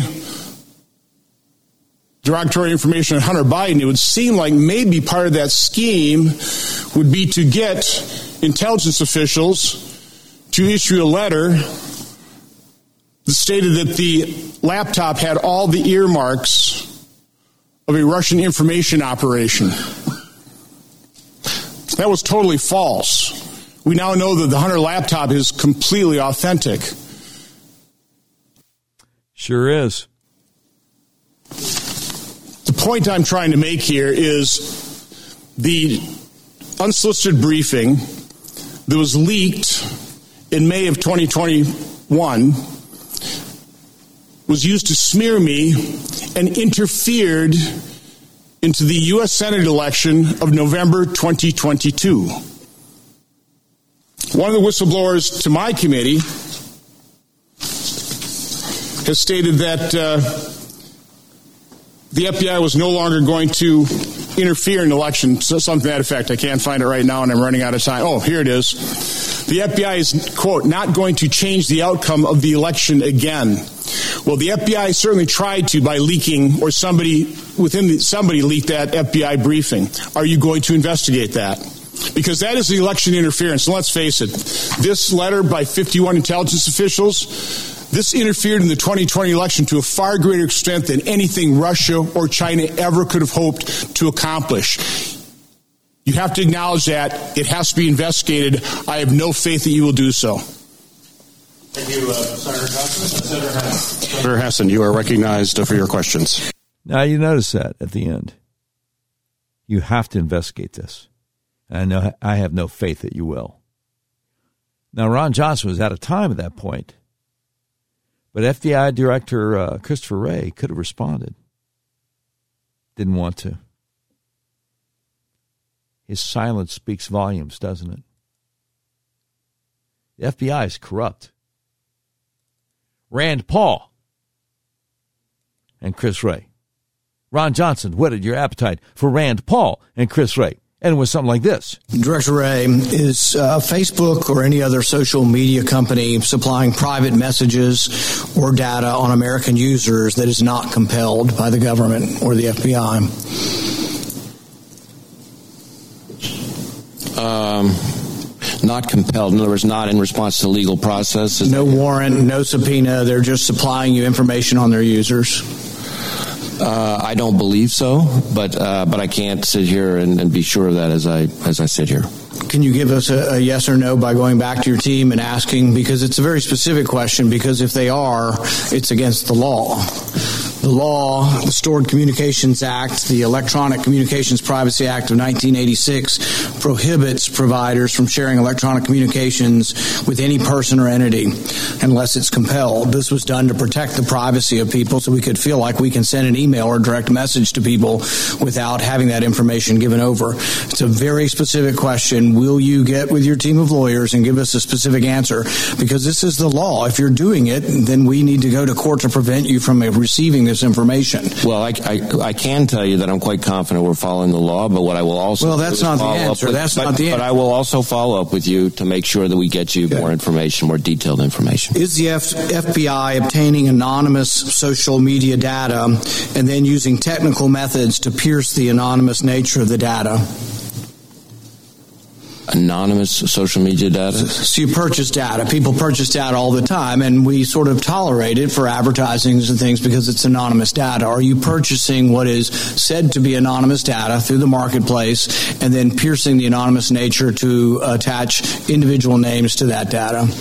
Right. But when you asked about anonymous data, I was thinking more in terms of. Um, no, I'm talking about data that is out there, and are you purchasing data and then piercing the anonymous nature of that data? So the manner in which we use uh, we usually use the term commercial data um, uh, is probably longer than I could explain here. But again, let me have a have a. Uh, so you you you, are, you aren't prepared, you will not answer the question of whether or not you're attaching names to anonymous data. I think it's a more complicated answer than I can give here. So, so far we're 0 for 2 with getting you to answer this, but you're pledging you will actually answer the question because you have to realize the frustration. We'll write you a letter and your team of lawyers will write back 15 page letter that says nothing and you won't answer the question. These are very specific. This is whether you're obeying the law, whether we can have confidence. I want to have confidence in the We are obeying the law.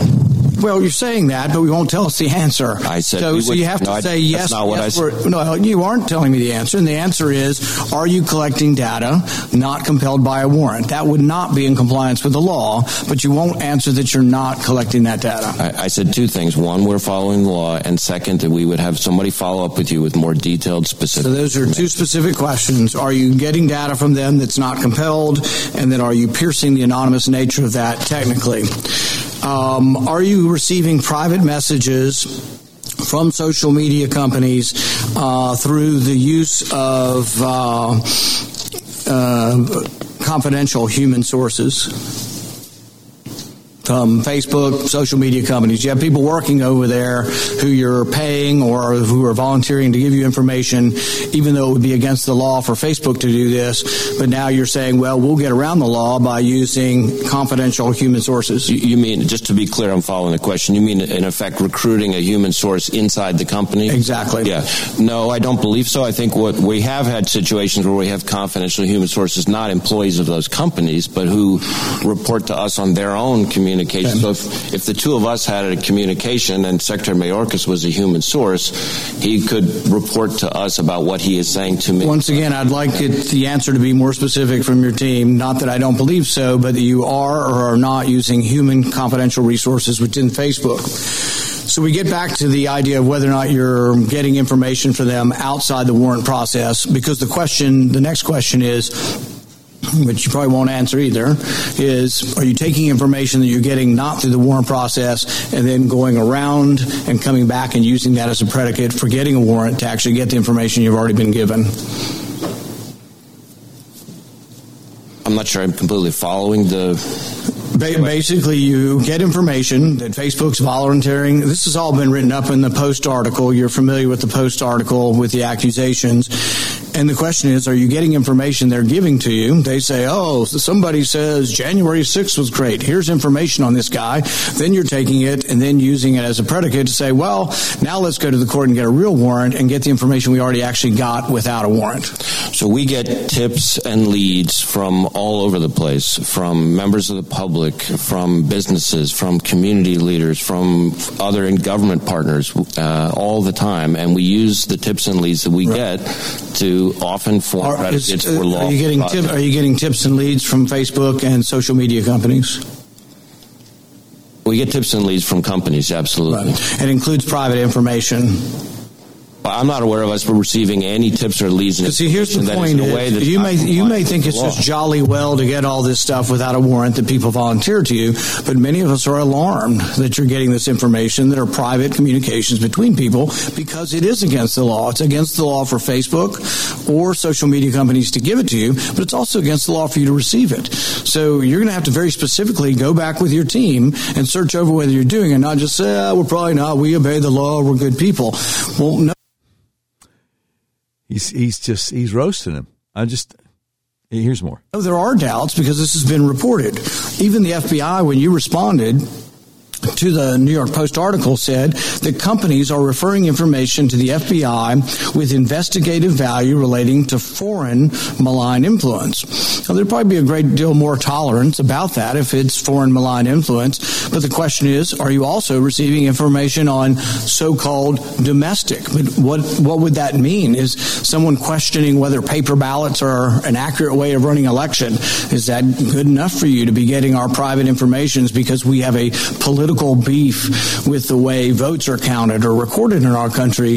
Is that something that you're collecting information on? Are, you, are they giving you information on private things that you've told them? Well, we people who question the election, we want we want to hear about these people, and so then they're giving you this information. Are you receiving information? I'll give you two classic examples that I think happen with some frequency.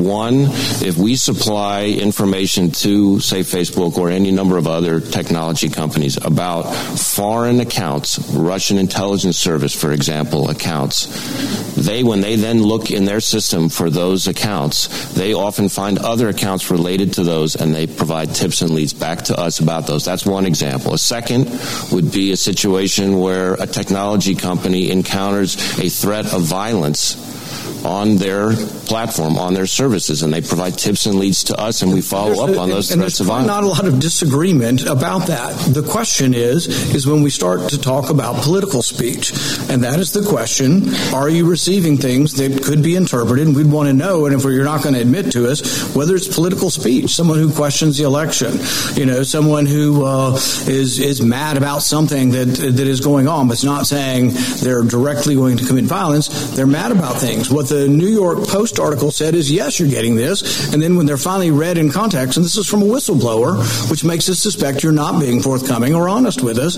is that whistleblowers are saying you are receiving this information from Facebook and others, and that you are going around the Constitution and to come back and try to get warrants for it. But then once you read it, there's been no actionable intelligence on this. But this is an active program that you've got. You work for the government. You should admit to us whether or not you have a program going after our speech. Thank you, Senator we, Paul. We investigate violence, not speech. Yeah, I don't believe you. I think you're lying. And I think there's a lot of evidence you're lying. And uh, I would think that Rand Paul, had he had a little bit more time, would have probably said about the same thing. I trust FBI Director Christopher Wray as far as I can throw former New Jersey Governor Chris Christie and his slightly chunkier cousin simultaneously. Josh Hawley, the great Josh Hawley, Senator of Missouri, has some thoughts for Wray. Director Wray, let me start with you if I could. I think the last time that I got to visit with you was back in August, August 4th of this year. You were at the Senate Judiciary Committee. You remember that, I assume. We had to cut that hearing short. We were supposed to do two rounds of questions. You said you had to be somewhere, so we cut it short. Republicans were not able to ask a second round as we had been informed we would. The press reported shortly thereafter that the reason that the hearing had to be cut short is because you were flying on a Gulfstream jet for a personal vacation in the Adirondacks. Please tell me that's not accurate. Senator, the hearing was cut short, was not cut short. From my experience, we had agreed beforehand on the time and and uh, and length of it, and my I was very surprised to find that the any mountain committee was surprised uh, as to how I uh, fly. I am required, not only.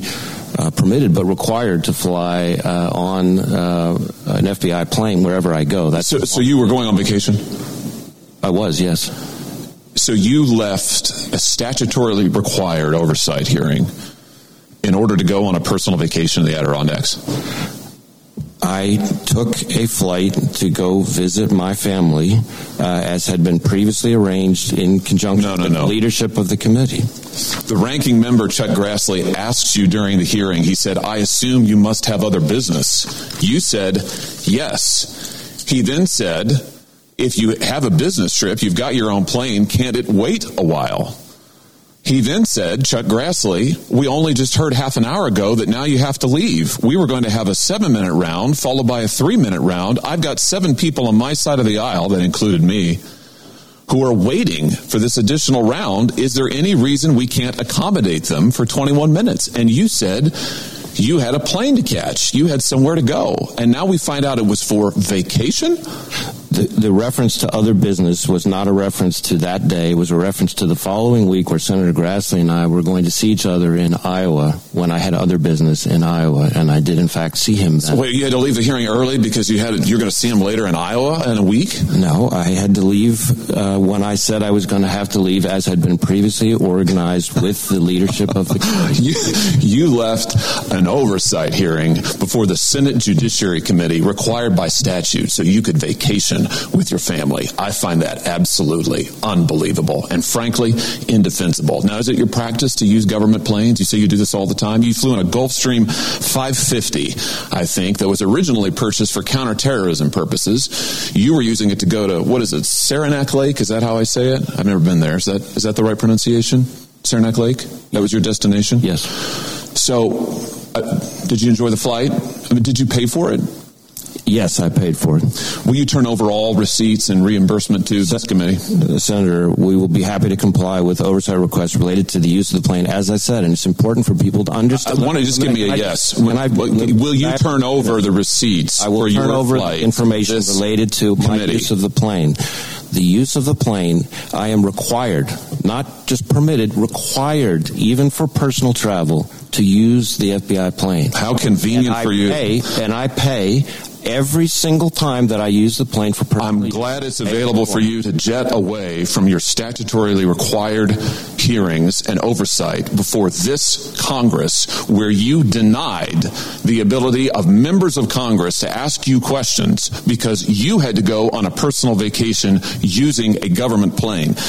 I mean, he could have waited another 21 minutes. Yeah, the plane's not going to take off without him. Let's just look at some of the things while you've been vacationing that your FBI has been doing. According to numerous whistleblowers who have come forward to members of this body, to members of the House, the FBI has been sending more than, in one instance, a dozen armed agents to a rural Pennsylvania home of a Catholic pro life demonstrator to arrest him at gunpoint in front of his children in early morning hours, despite the fact that he posed no risk of violence or threat and had previously offered to turn himself in. Numerous whistleblowers, field agents have alleged that D.C., your headquarters, has pulled them off working on child sex abuse cases, working on human trafficking cases, in order to work on January 6th matters for this reason to give the appearance, they say, they say, that there are hundreds of new domestic terrorism cases in the country, when in fact there are not. Whistleblowers, field agents have also said that D.C. has ordered the use of SWAT teams on non-violent suspects who may have attended a January 6th rally, and they have been ordered to conduct surveillance and knock on doors of people who were not even in D.C. on January 6th. And again, all of this, according to the whistleblowers, these are your agents, all of this in order to make it look as if there's a mass surge in domestic terrorism all across the country, when in fact, the stats are being padded by political directive in your office. They also say, these whistleblowers, the DC leadership deliberately suppressed investigations into Hunter Biden, contrary to FBI procedure, and have also retaliated against FBI agents and whistleblowers who have contacted Congress, which, by the way, they are protected by statute to do so. This is what's happening at your FBI while you are evading oversight hearings. Mr. Director, do you think you're still up to this job? I absolutely think I'm still up to this job, and I think our workforce feels the same way. Well, I don't. And frankly, I think you should have been gone a long time ago. And given your behavior recently, I think it only makes it more clear. Are there any travel plans today that we should be aware of that you have? We're supposed to have a second round. Will you be here for that? Yes. Thank you, Mr. Chairman. wow. Josh Hawley, as I said earlier, is not taking it. He's not interested in taking it. Now, the second round, Senator Hawley spoke to Homeland Security Secretary Alejandro Mayorkas. Mr. Secretary, nice to see you. I didn't get to visit with you last time, so let's let's start with you. I think my colleagues have established, given what we're seeing on the southern border, the, the massive increase in illegality there, that that's clearly not a priority for your agency. So let's talk about what appears to be, and that is spying on Americans and censoring their speech. You have turned your agency into a censorship machine. Now, you said earlier this year that you disbanded the Disinformation Governance Board, which I thought was totally unconstitutional, but that turns out to be at best misleading. That's just the tip of the iceberg in terms of what you're doing. Your own quadrennial review, which was just reported in the press, says that disinformation is going to be the new focus at DHS. The Quad Review says that DHS plans to target, I'm quoting now, inaccurate information domestically on a wide array of subjects, including, quoting, the origins of the COVID 19 pandemic, the efficacy of COVID 19 vaccines, racial justice, U.S. withdrawal from Afghanistan, and the nature of U.S. support from, for Ukraine. This is what you're devoting your agency's resources to. So, I guess my first question is Is an American citizen who criticizes COVID mandates now to be treated as a domestic terrorist? Of course not, and I'd like to say three things since uh, you have three inaccuracies in the question you posed to me. Number one, border security is a priority of ours. Number two, the department does not censor speech. And number three, we did not publish a quadrennial review. Does it exist, the quadrennial review? I believe it is uh, being worked on. Well, it, has been published in the media. Will you make it public? Uh, when it is final, it will be public. Mr. Chairman, uh, without objection, I'd like to enter the this article called "The Truth Cops," published in the Intercept.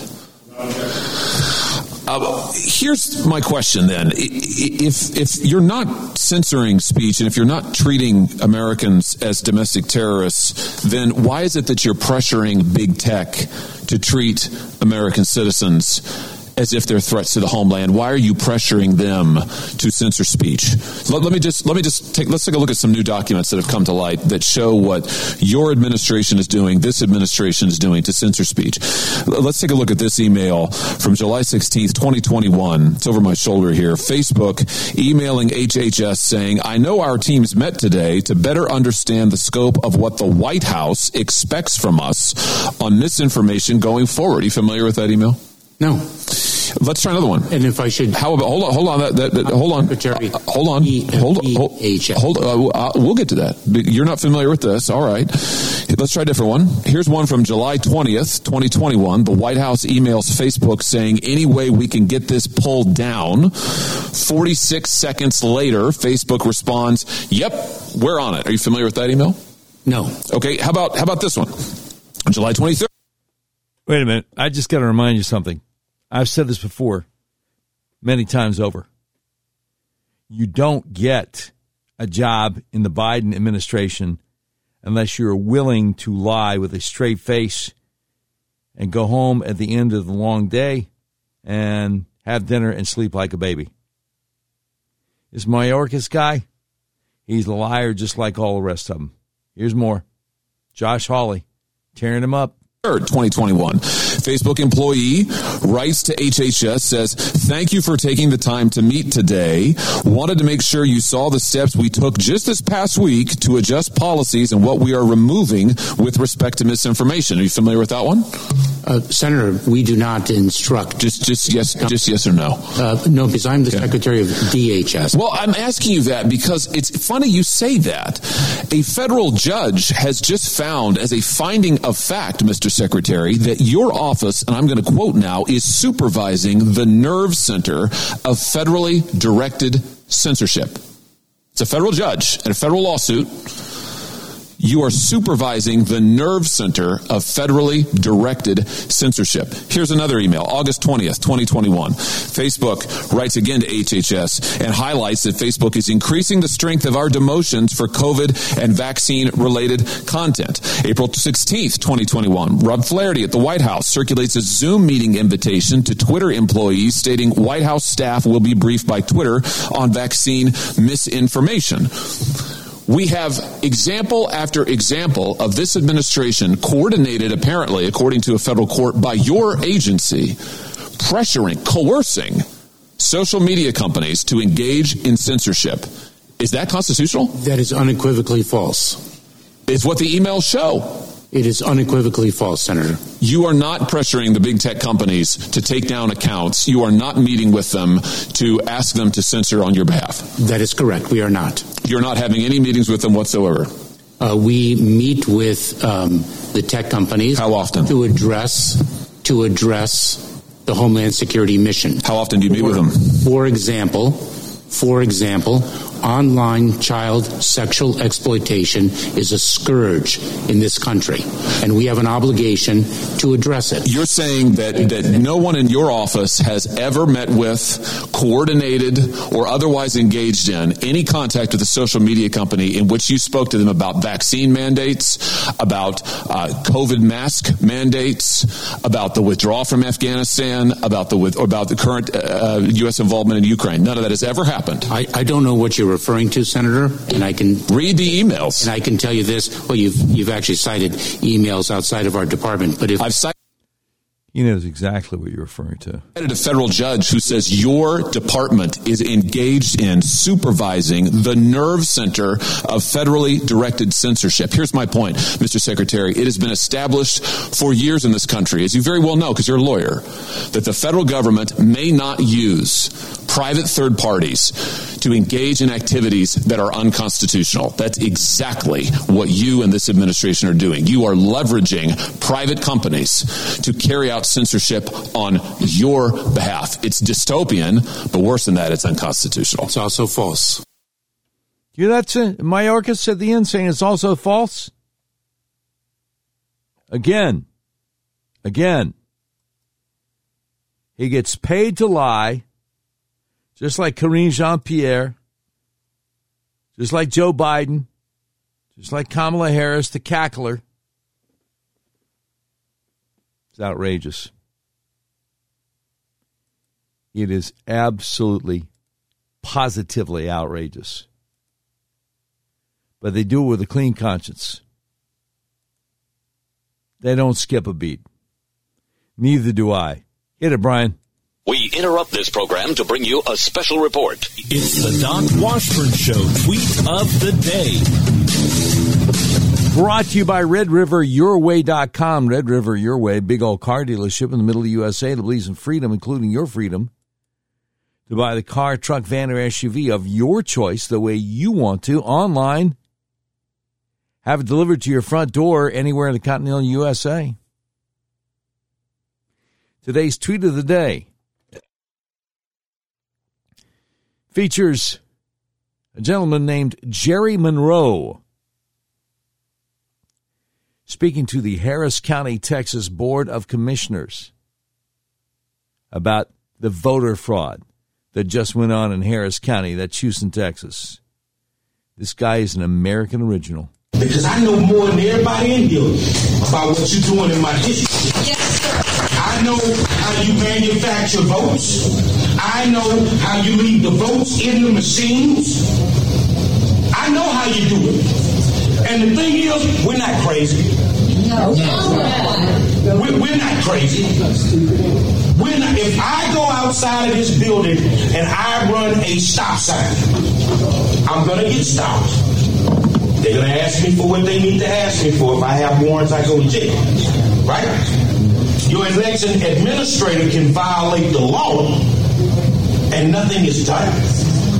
You can't ask the DA to do anything about these people because the voter harvesters worked on her campaign. Yeah. Mm, yeah. Oh, they want to talk. Yeah. See, when I come in the building, I can change the atmosphere. I'm the weatherman because I know what's going on. And they don't have the guts to stop me. They won't threaten me. I wish you would. Do you know what my pronouns are? I wish would. Those are my pronouns.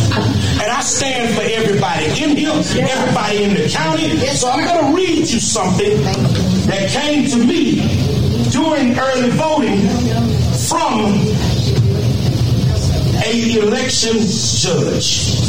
Democratic election judge on October 30th at 12:12 p.m. They came by about 3 p.m. to pick up the ballots. My bag can hold 3,000. So my monitor down there with the numbers, they sent me an email to call and request for ballot bag replacement. I did not call them. Why was those ballots moved? Why did they move those machines in the middle of the day? You know why they moved those machines in the middle of the day? Because they manipulated those votes. Mm-hmm. So I'm gonna say it in here, and I got I got a little time because we all in the same family, yes, and I ain't gonna hide nothing from what I feel is the worst criminal that I've ever laid eyes on. In two years, Mr. Ellis, and I know you back there watching me. It's me versus you, and I'm gonna drag you like a Persian rug. And guess what? I can call. I know y'all, y'all, they made y'all do something a few weeks ago where you removed your man and all that. I can call him a clown. I can call him whatever I want to call him, according to the Fifth Circuit Court of Appeals. where I won 300000 against HIV for trying to restrict my speech. so I'm going to tell you what we ain't going to do. As long as I don't curse him out, and as long as I don't threaten him, I can say what I want. Am I correct? Yes, sir. We sick and tired of that. Yeah. we sick and tired of him. And guess what? It's gonna be us to take that Negro out there. See, when am I saying that? Well, what are you going to do? What are you going to do? That was uh, the very eloquent Jerry Monroe speaking at the uh, Harris County, Texas Board of Commissioners meeting after Election Day. My goodness. You have been listening to episode 284 of the all new Doc Washburn Show. The views and opinions expressed on the Doc Washburn Show do not necessarily reflect those of our advertisers, but they love us and we love them. Today's program has been produced by Tim Terrible, directed by Mick Messy. This has been a terribly messy production. Portions of today's show will be taken overseas and dropped. If you'd like a transcript of today's episode of the all new Doc Washburn Show, simply peel the roof off a Rolls Royce panel truck and send it to Mansour's Computer Solutions, 7th floor of the ephemeral Beach Smoot Building, Whitehall, Arkansas, in care of Sheriff Mansour Sempier X. And that's the way it is. Thursday, November 17th, 2022.